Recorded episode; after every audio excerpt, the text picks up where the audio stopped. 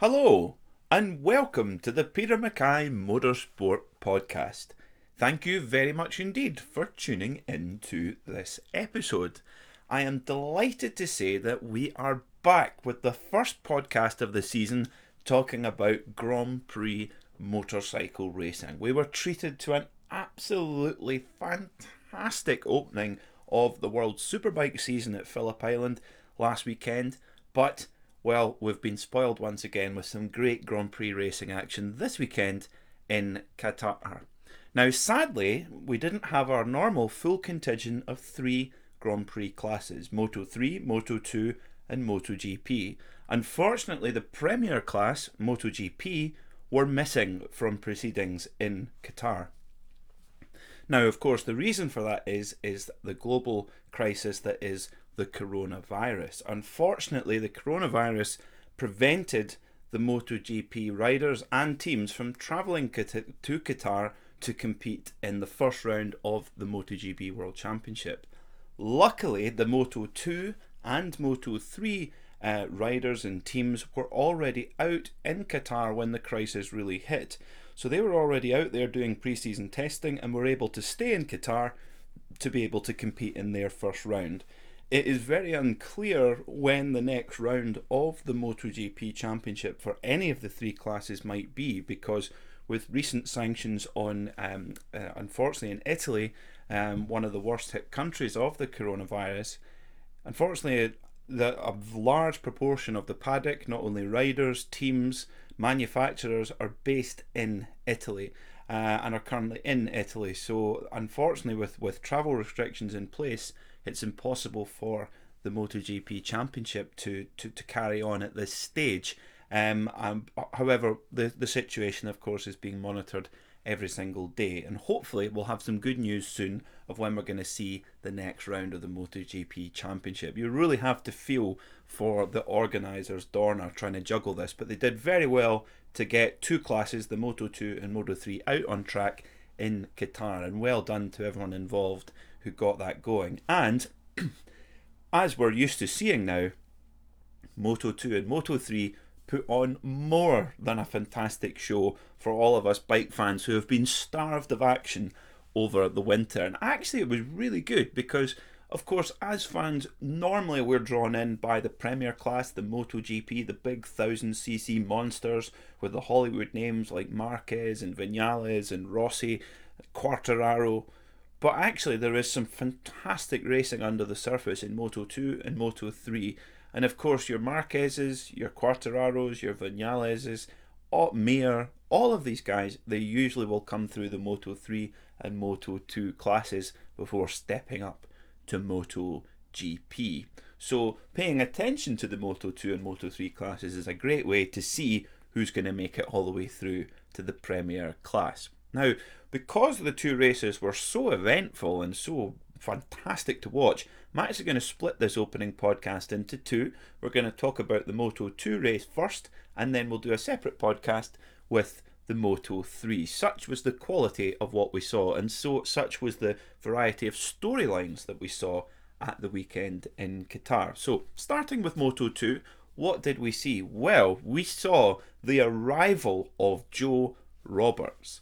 Joe Roberts, one of uh, we've had a long, long wait for an American to come into Grand Prix motorcycle racing and be successful. Really, the last big successful MotoGP rider from the United States was Ben Spies, and of course, before that was the late great Nicky, ha- Nicky Hayden, who is still dearly missed. Um, but Joe Roberts is certainly the strongest candidate that we have seen since Ben Spies and Nicky Hayden to really carry the American flag into the winner's circle of motorcycle Grand Prix racing. Joe Roberts has been in the Grand Prix paddock for a couple of years now, but like many riders in the Moto 2 class, if you are on the, the wrong machinery or if you're on a bike that's just not quite up to the specification it should be, you will be absolutely nowhere. It's one of the most closely contested um, series in all of motorsport on two or four wheels. So the slightest disadvantage can really put you far, far behind where you need to be. And that, unfortunately, has been the case for Joe Roberts up to now. But in a new team on a brand new Kalex chassis, Joe Roberts um, in the Team America team uh, is is looking or American Racing. My apologies, is what they what they call it. Not Team America. That was a film about fifteen years ago. Um, but yeah, Joe Roberts um, impressed straight out of the gate, straight from the green light uh, in free practice. One, he was off, and he was so quick all weekend and qualified his uh, Team American Racing uh, Kalex on pole in his very first race with the team quite an extraordinary achievement when you look at the quality of riders who were sat behind him on the grid.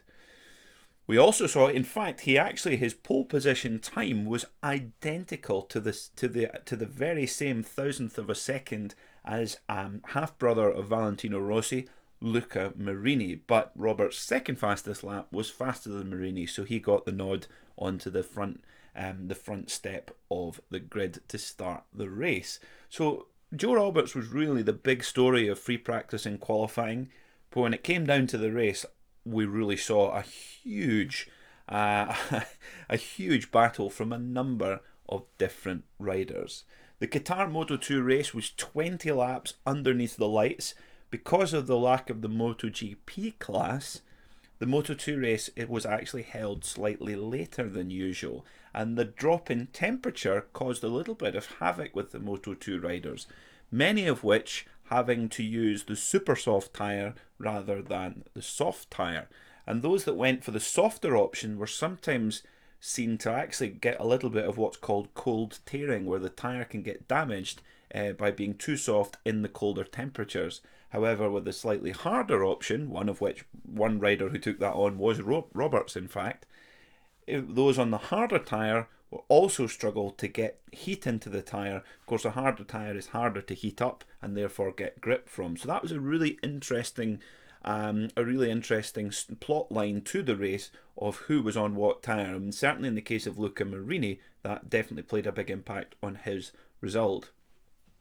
As the Moto 2 riders took the line on their all on their 765cc Triumph engine tripled machines, we saw a little caption on the side of the screen with many of the MotoGP riders who are all sitting at home watching on their MotoGP video pa- pass on their mobile phone. Um, keen to, probably just as keen as us fans, to watch some motorcycle racing action. And what we saw was we saw Moto2 back with a bang. In the last few seasons of the, let's call it the Honda era in Moto 2, when every rider was given a four cylinder Honda, um, basically a Honda Super Sport engine, a very, very high revving, um, high pitched um, uh, engine, we actually saw the racing get a little bit stale, and Moto 2 needed something to um, to inject a little bit more quality into the racing. We saw a lot of processional races in Moto 2 over the last few seasons, but without a doubt, it is really back at its best um, particularly at Qatar. Now, Qatar usually delivers very good action, but this was particularly good. One of the best Moto 2 races I've seen in a long time. So, what did we see? Well, we saw uh, quite an emotional result actually in Moto 2. We saw the Japanese rider Tetsu Nagashima win his first ever motorcycle Grand Prix, starting from 14th on the grid he carved through the field as throughout the race, setting fastest lap after fastest lap after fastest lap, making his way up to the front. And as soon as he was able to break to the front in the last few laps, he just disappeared. He riding just in another level to his competitors in his first race with the Red Bull KTM Ajo team. Now, Tetsu Nagashima has been uh, in Grand Prix racing for quite a while now. He's had 70 Grand Prix starts, and up until last night in Qatar, he had no podium finishes whatsoever. So to come in in the first race of the season, brand new team, brand new bike, and win that race was absolutely exceptional to watch. And you just saw in the post race press conference and his post race interview just uh, just a joy to see this see this guy just beaming from ear to ear with the biggest smile you've ever seen. And I must say, it's fantastic to see this new era of Japanese riders coming into the motorcycle Grand Prix um, paddock. We've been, again, a bit like with the Americans, we've been starved of really good Japanese riders for many years now. And it is brilliant to see the Japanese riders coming to the fore. We've got Takaki Nakagami uh, in MotoGP, of course. Now we've got Tetsu Nagashima in Moto 2 and in Moto 3 we've got um, we've got Suzuki uh, as as well so we're well we're well served with good Japanese riders now of course talking of Japanese riders there was a piece of history made with Nagashima's victory last night at Qatar because 10 years ago was the day of the very first Moto 2 race so at the end of 2009 the Grand Prix paddock retired the old 250cc two stroke motorcycles and moved to the new Moto 2 class. And the winner of the first Moto 2 race ever was a Japanese rider called Shoya Tomizawa. Now, Shoya was a real larger than life character, but unfortunately, later that season in September, he was involved in a tragic accident at the Misano World Circuit and, and, and sadly passed away and he's been sorely missed in the Grand Prix paddock ever since.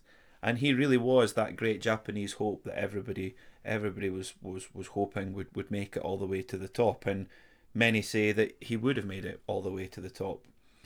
And Tetsu has quite a connection with um, with Shoya Tomizawa, not just sharing the same passport, um, being Japanese, but in fact, Tetsu has been racing since he was three years old alongside Shoya and he followed. He basically they raced together all the way through mini bikes, through the All Japan Japanese Championship, and he'd received a lot of help. He says, you know, Shoya taught me a lot of how to go about racing. And when Shoya won that race, Tetsu was still a, a, a high school student. Now Tetsu, the age of 27, has three three children of his own, and um, you could just see the emotion pouring out of of of this uh, of this uh, rider. Um, it was just incredible to see. Of course, Shoya Tomizawa is incredibly missed in the paddock, but it's brilliant to see Tetsu Nagashima picking up the mantle uh, and winning race and looking like he might be a championship contender this year. Let's certainly hope so because he was absolutely spectacular at the weekend. Now let's talk about Luca Marini. Luca Marini, who is effectively joint pole position with Joe Roberts, the half brother of Valentino Rossi, racing for um, his half brother's team, the VR40, the Sky VR46 Moto 2 team, which uh, won the World Championship with um oh my goodness his name has escaped me. That's terrible. Pecco Bagnaia. That's terrible Peter. That's awful.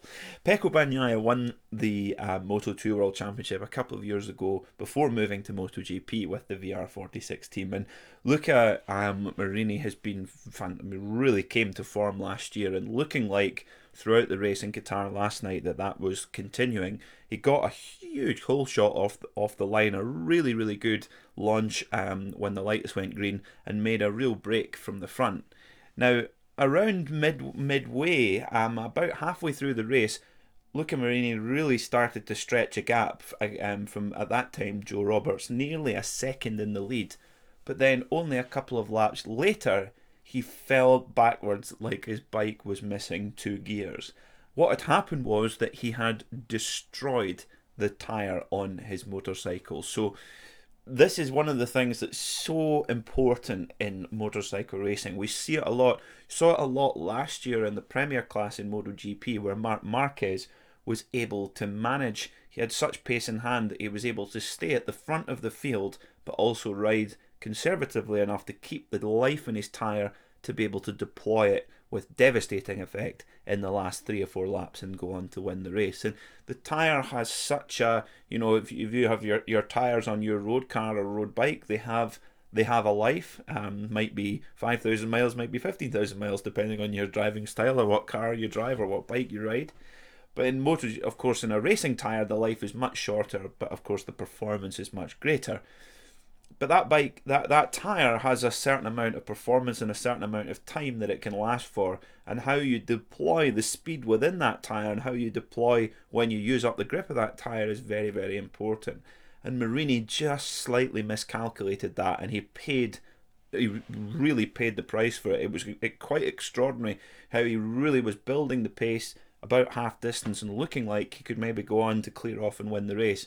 But clearly that just that little bit of extra, just pushing that little bit harder, just took all of the life out of his tyre, and he fell from first all the way back to 13th. I think it was either 13th or 14th place in the last lap. Now, just while he was obviously just trying to hang on and keep the bike upright, again, most riders possibly could have crashed in that situation, but he, he kept the bike upright to try and finish the race. And in the final corner, just as he was tipping in to the final right hander, Jake Dixon, the Briton on the Petronas Sprinta um, Moto 2 bike, came charging up the inside, clipped Luca Marini, and sent him flying over the handlebars. And Luca Marini looked in incredible pain when he got up after that accident. With his, you can just tell when a rider puts their visor up and you see their eyes closed and, s- screwed together uh, in pain. Now, these guys, anyone who's racing in Grand Prix motorcycle racing,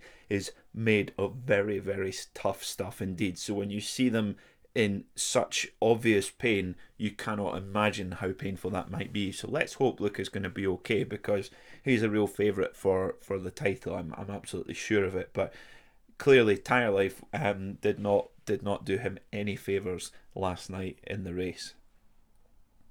Staying on uh, Italians, we saw Italians uh, Lorenzo Baldassarri and Enea Bastianini, two of very few Italian riders in the paddock that are not part of the VR46 Valentino Rossi Rider Academy. Lorenzo Baldassarri has been in the past but is not anymore.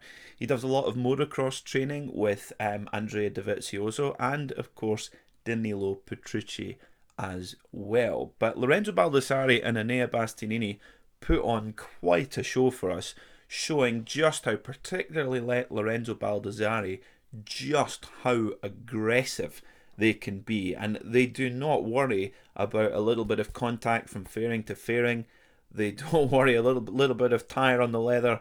They are absolutely gunning for it. And they were battling tooth and nail through the last few laps. And it was just brilliant to see the two riders trading places uh, with each other. But in the post race press conference, um, Baldassarri, who won last year's Qatar Moto 2 Grand Prix, he you know he said he's changed his management he's gone away from the VR46 setup. He feels much more comfortable he likes the training regime better. He now trains on his own in the gym rather than in a group and he's certainly feeling a lot better. And he won 3 out of the first 4 races uh, in last year's championship and then fell fell off a cliff slightly but I, I suspect that we might see something quite different from Lorenzo Baldassarri this year because I can only imagine for riders when they see him come up behind them. Um, if you see Baldassarri plus zero on your pit board, that's got to put the fear into you because he is a seriously aggressive rider. Sometimes a little over the line, but you're you know in in combat in Moto two and particularly in Moto three in the junior class. Uh, combat is very much a part of the game in motorcycle racing these days. So we we were treated to just a cracking race uh, um, at, at the weekend there with Tetsu Nagashima winning the race, Lorenzo Baldassarri in second, and Enea Bastianini in third. Joe Roberts, the American who we mentioned at the start of the race, rode a fantastic race, managing his tyre very carefully. He was on the harder tyre, remember, so in some of the in some of the other in some corners trying to keep the heat in that tyre was very, very difficult, but he managed the situation very, very well. And what I particularly noticed that Joe Roberts, given that he's never had the experience of running in the top group before, this is something completely new to him in Grand Prix racing. He was so calm in traffic, and of course he had, you know, the the old, the stereotypical Italian hotheads, Baldassarri and Bastianini crashing about in, uh, around him, but he just kept his head with such maturity um, f- maturity far beyond uh, his experience. And after the race, he said, you know, I felt very comfortable following Luca Marini. Um, it was no problem. You know, I was able to sit there. He said, I would have loved a podium, but I can't be disappointed. I'm just delighted to be here and to be up the front. And I think we're going to see a lot more of Joe Roberts this year. Also, another big motorcycling name, Remy Gardner. Now, of course, Joe Roberts is a he's from California, as was the, the legendary Kenny Roberts. No no relation whatsoever, funnily enough. But it is funny when you see old Roberts trade, trading places with Gardner. Of course, Wayne Gardner, his son Remy Gardner, is racing in the Moto 2 World Championship, and he came in fifth uh, on uh, on Sunday. Quite an exceptional performance. You know, he said it was like a podium um, for us, and he said, you know, one more lap and I would have made the podium. Remy Gardner came on very, very strong at the end of the race.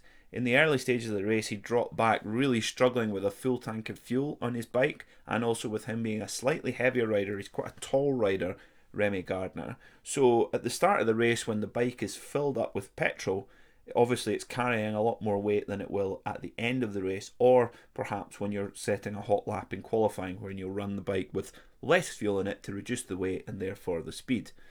But for heavier riders with a full tank of fuel, sometimes this can play havoc on how the bike behaves, sometimes getting it to stop, getting it to turn. That extra weight is always going to be a disadvantage, and that certainly was the case for Gardner in the early stages of the race, um, dropping all the way back to 11th. But as the race went on and the fuel drained out of his bike as it was used up through the race, he really pushed towards the podium positions. And, you know, he noticed, he says, you know, I saw everyone began struggling. And he says, and I could push on to the front and I just attacked and attacked and attacked. And, and, and that's exactly what he did.